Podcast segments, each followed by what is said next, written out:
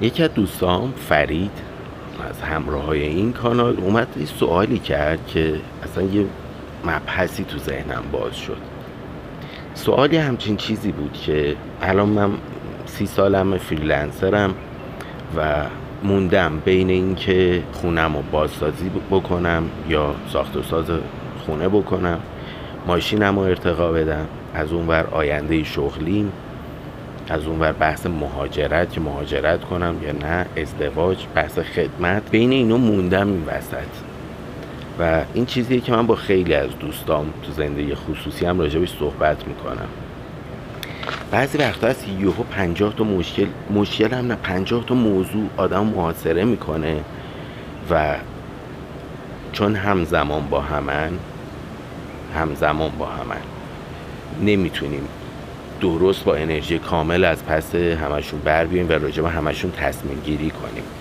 ببین وقتی میگم همزمان با همن مثلا درسته. من وقتی دارم به ساخت خونه فکر می‌کنم به مهاجرت فکر نمی کنم اون لحظه. یه شاید هم باشه پس ذهنم ولی معمولا آدم دو روز به مهاجرت فکر می‌کنه. یه هفته درگیر سربازی ذهنش یه هفته درگیر فلانه. و اینا درست در لحظه کنار هم نیستن اما همه اینا توی یه دوره اومدن سراغ ما و دقیقا پس ذهن ما رو اشغال کردن. پس ذهن ما رو اشغال کردن و نمی‌ذارن با توان صد درصد تصمیم بگیریم. یه ویدیو داشتم راجع به تفکیک کردن مشکلات. دقیقا اینجا باید مسئله رو تفکیک کنیم. حالا مسئله نیست اما بحثا مثلا اگه من بخوام مهاجرت کنم. دیگه ارتقای ماشینم معنی نمیده. چرا دوباره یه پول اضافه ای بدم؟ لزوما هم ماشین سرمایه نیست. ماشین می‌تونه سرمایه باشه. تو ایران داستان اینه که یهو پول بی ارزش میشه و همه کالاها گرون میشن. یعنی شما بری پنج تا قرقر کابل هم بخری همون رشد داره که ماشین داره. شما بری نمی‌دونم سنگ گرانیت بخری همون رشد داره بری سکه طلا هم بخری همون رشد داره. در واقع همه اینا ثابتن. ریال یهو افت می‌کنه و آدم دوست داره پولش یه جوری سیف کنه میکنتش ماشین که بمونه. اما در نهایت شما فرض کن تورم ندارین. الان ماشین رو خریدی یه میلیارد سال دیگه اون ماشین نوش شده یه میلیارد و 500 این ماشین ازت می‌خرن یه میلیارد و دیویست یه افتی خواهد داشت. با اینکه اگه اینو طلا گرفته باشی همچه اتفاقی واسش نمیافته. حالا اینو می‌خوام بگم که اینا رو تفکیک کنیم این شکلی که اگه من بخوام مهاجرت کنم دیگه خیلی ماشین معنی نمیده. اینو مثلا می‌تونم پولمو یه جوری سیو کنم. حتی سرمایه گذاری نه سرمایه گذاری جاییه که پولتو زیاد کنه. ولی وقتی سکه می‌خری و سکه گرون میشه سرمایه گذاری نیست. فقط قدرت قدرت پولت یا قدرت خودت رو حفظ کردی با این کار. اینجوری پولمون رو ذخیره می‌کنیم سیو می‌کنیم نگهداری می‌کنیم. بعد حالا اینا رو باید دونه دونه تفکیک کنیم دیگه. مثلا کسی که شغلش فریلنسره لزوما اصلا قرار نیست با ایرانیا کار کنی. می‌تونی بری با دوتا شرکت تو آمریکا کار کنی. از همین راه دور. بعد تازه اونا به توی حقوق نسبتا کمتری میدن به کارمند نسبت به کسی که اونجا رو حضوری کار کنه. اما اون پوله اینجا معجزه می‌کنه. مثلا قرار مایی 700 دلار به یکی بدن که خیلی کمه ولی میاد به تو مثلا مایی 400 دلار میده. 400 دلار چقدر میشه؟ مایی 20 میلیون فقط از این یه دونه می‌گیری. دو سه تا از این چیز کنی اصلا آدم جون می‌گیره. تازه دو سه تا خیلی بیشتر هم میشه هندل کرد. معمولا اینا کار تمام وقت و اینجوری چیز نمی‌کنن. یعنی وقتشون طوریه که یه روز در رفته یا مثلا حسابدار میشی یا مثلا نمیم طراح فلان میشی. اگه بخوای تمام وقتم کار کنی که حقوقش خیلی بیشتر از این حرفا میشه و با همون یه شغل از راه دور کامل می‌تونی هندل کنی اصلا اینجا بهتره کنی. از اونور تو ایران اینترنت نیست و عملا اینترنت نداریم ما. ما توی شبکه داخلیم که با واسطه VPN ها به اینترنت وصل میشیم. و این خودش هزار جور معضل درست می‌کنه. می‌بینم خودم شبانه روز دیگه واقعا به عنوان freelancer جهنمه ایران. سر بحث اینترنتش. هیچ کاری نمی‌تونی بکنی. حتی نمی‌تونی صحبت کنی با طرف.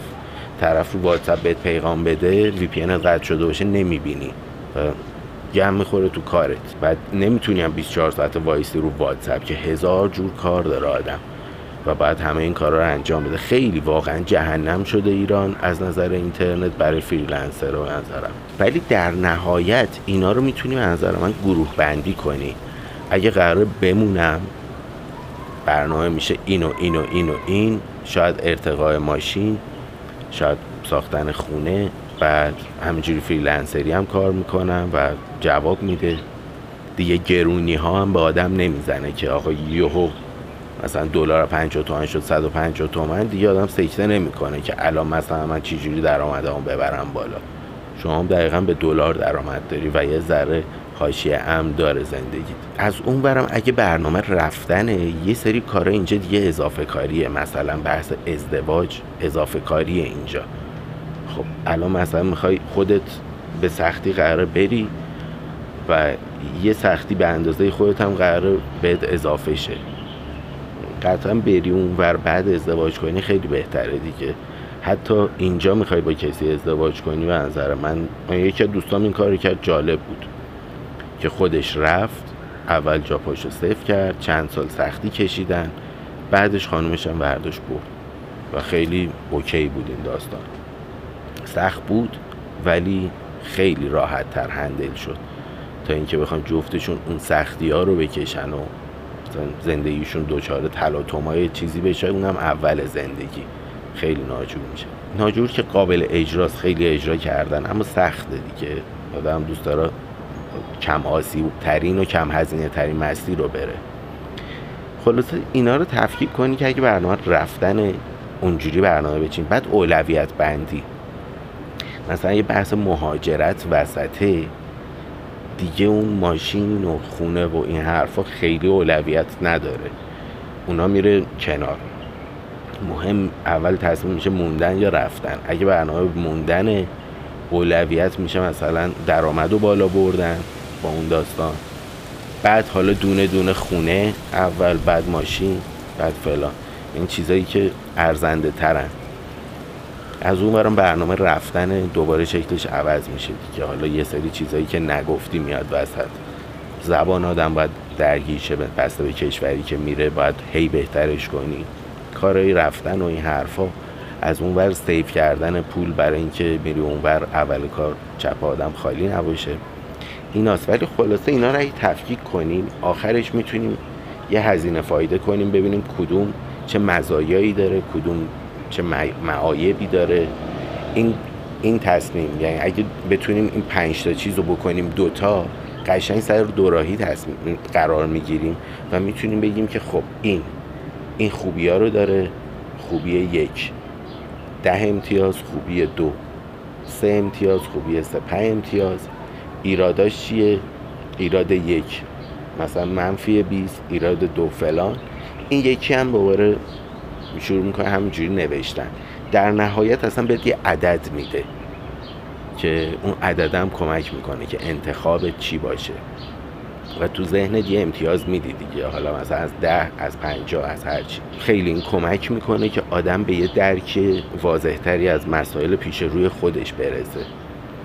لزوما هم قرار نیست چیز باشه. این یه بار این کارو بکنی تموم باشه. یعنی امروز این کارو کردی هفته دیگه شرایط عوض میشه و هفته دیگه دوباره این کارو بکنی به عددهای مختلفی می‌خوری. اما این خیلی بهتر از اینه که هفته پیش به نتیجه نرسی امروز هم به نتیجه نرسی. باز اینجوری حداقل هفتگی به این نتیجه می‌رسی و باز می‌تونی از همین نتیجه گیریات و برگردی به صفای قبل. از همه اینا باز یه میانگین بگیری باز اینجوری تصمیم بگیری که کدوم رو انتخاب کنم. بعد حالا همه اینا رو که آدم اندازه می‌گیره یه المان خیلی مهمم هست که شاید اونو نشه راحت بهش عدد داد. اونم اینه که سر یه دورایی هستی با یه سری اعداد و نتایج. اینجا بحث دلت اینکه خوشحالی کجا زندگی کنی خوشحالی چی کار کنی میاد وسط و اون میاد عددا رو می‌بینه حتی منفعت این بیشتر باشه. مثلا بمونی امتیازش بیشتره بری امتیازش کمتره. ولی دلت میگه برو. خب؟ حد اقلش اینه که قرار نیست دیگه همه روحیات و همه چی تو بدی دست این فاکتوره که می‌نویسی خوب و بد. دلت میگه برو. خوشحالی که واقعا بری.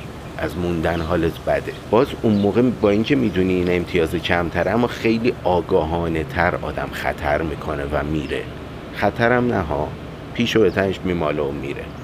دیگه اونجوری نیستش که قافل گیر شه آدم یا ای وای فلان. یا نه اگه برعکس تصمیم می‌گیری بمونی دلت با موندنه. وقتی این کارو می‌کنی خیلی راحت تر می‌تونی پای دلت وایستی. می‌دونستم قراره چه بلایی سرم بیاد و پاش وایستادم. وقتی آدم می‌دونه قراره چه بلایی سرش بیاد و پاش وای میسته مسیر براش آسون تر میشه. تو ویدیو ریش دقیقا صحبت همین بود که اگه فکر کنیم ریش بلند کردن فقط تیغ و کنار گذاشتنه نهایتا سر دو سه ماه ریشمون رو می‌زنیم نمی‌تونیم بلندترش کنیم. ولی اگه بدونیم چه چالش هایی پیش رومون هست چه امتیازهایی داره چه بدیایی داره دیگه نمیاییم سر دو سه ماه کم بیاریم. می‌دونستیم براش آماده ایم و اصلا اونجوری نیست که وقتی آدم کم بیاره نشونه ضعفشه نشونه اینه که درست بررسی نکرده که چه اتفاقایی ممکنه بیفته یا این کار چه هزینه هایی داره. این هزینه هایی که میشنویم دقیقا یعنی چی؟ قربت کشیدن رو کاغذ چیز سختی نیست. اتفاقا میگه بهتر اصلا خسته شده اینجا. ولی آدم میره تو قربت یه قصه دیگه از کلن. حالا هر کس یه جور تجربهش می‌کنه. هر کس یه مقدار وابستگی داره به جای قبلیش. اما قصهش خیلی فرق می‌کنه دیگه. اینکه چقدر درک درستی از اینا داشته باشیم کمک می‌کنه که وقتی تو شرایطش قرار می‌گیریم خیلی راحت تر تحملش کنیم. خلاصه این بحث انقدر ابعاد مختلفی داشت که نمی‌تونیم بگیم چی کار کنیم بهتره. اما در نهایت یه فرمول توش در میاد که همینه که الان گفتم دیگه. خوبی ها و بدی ها رو می‌نویسیم کسر می‌کنیم از هم امتیاز میدیم. ببینیم عدد کدوم بیشتر آخرش هم ببینیم حالمون کجا خوبه. دلمون میگه کدوم وری و آگاهانه اون تصمیم رو می‌گیریم. یعنی لزوما عدد هم چیز تو عدد فرق رو کمک کنه به تصمیم گیریمون. قرار نیست مسیر زندگی به ما نشون بده. چون یهو می‌بینه امروز من اینا رو نوشتم و هیچی یادم نمیاد. اصلا ده روز دیگه یو یادم میاد که مثلا همچین المان مهمی هم هست. و اونم اضافه می‌کنیم یهو کل معادلات عوض میشه. یه چیزی رو نمی‌دونستیم که مثلا فلان کار همچین هزینه ای هم داره. آدم می‌دونه اونم بیاری اضافه کنی زیر این کلا دوباره معادله عوض میشه. در نهایت نمی‌تونیم ما صد درصد بگیم که در قراره در آینده چی بشه و ما راه درسته رو بریم. امروز با دانسته های امروزم با آگاهی و درک امروزم من تصمیم گرفتم. وقتی هم میریم به گذشته نگاه می‌کنیم بعدها میگیم آقا اون روز من اینا رو می‌دونستم و توی این شرایط بودم. خیلی هم منطقی تصمیم گرفتم نسبت به اون شرایط و اون دونسته ها.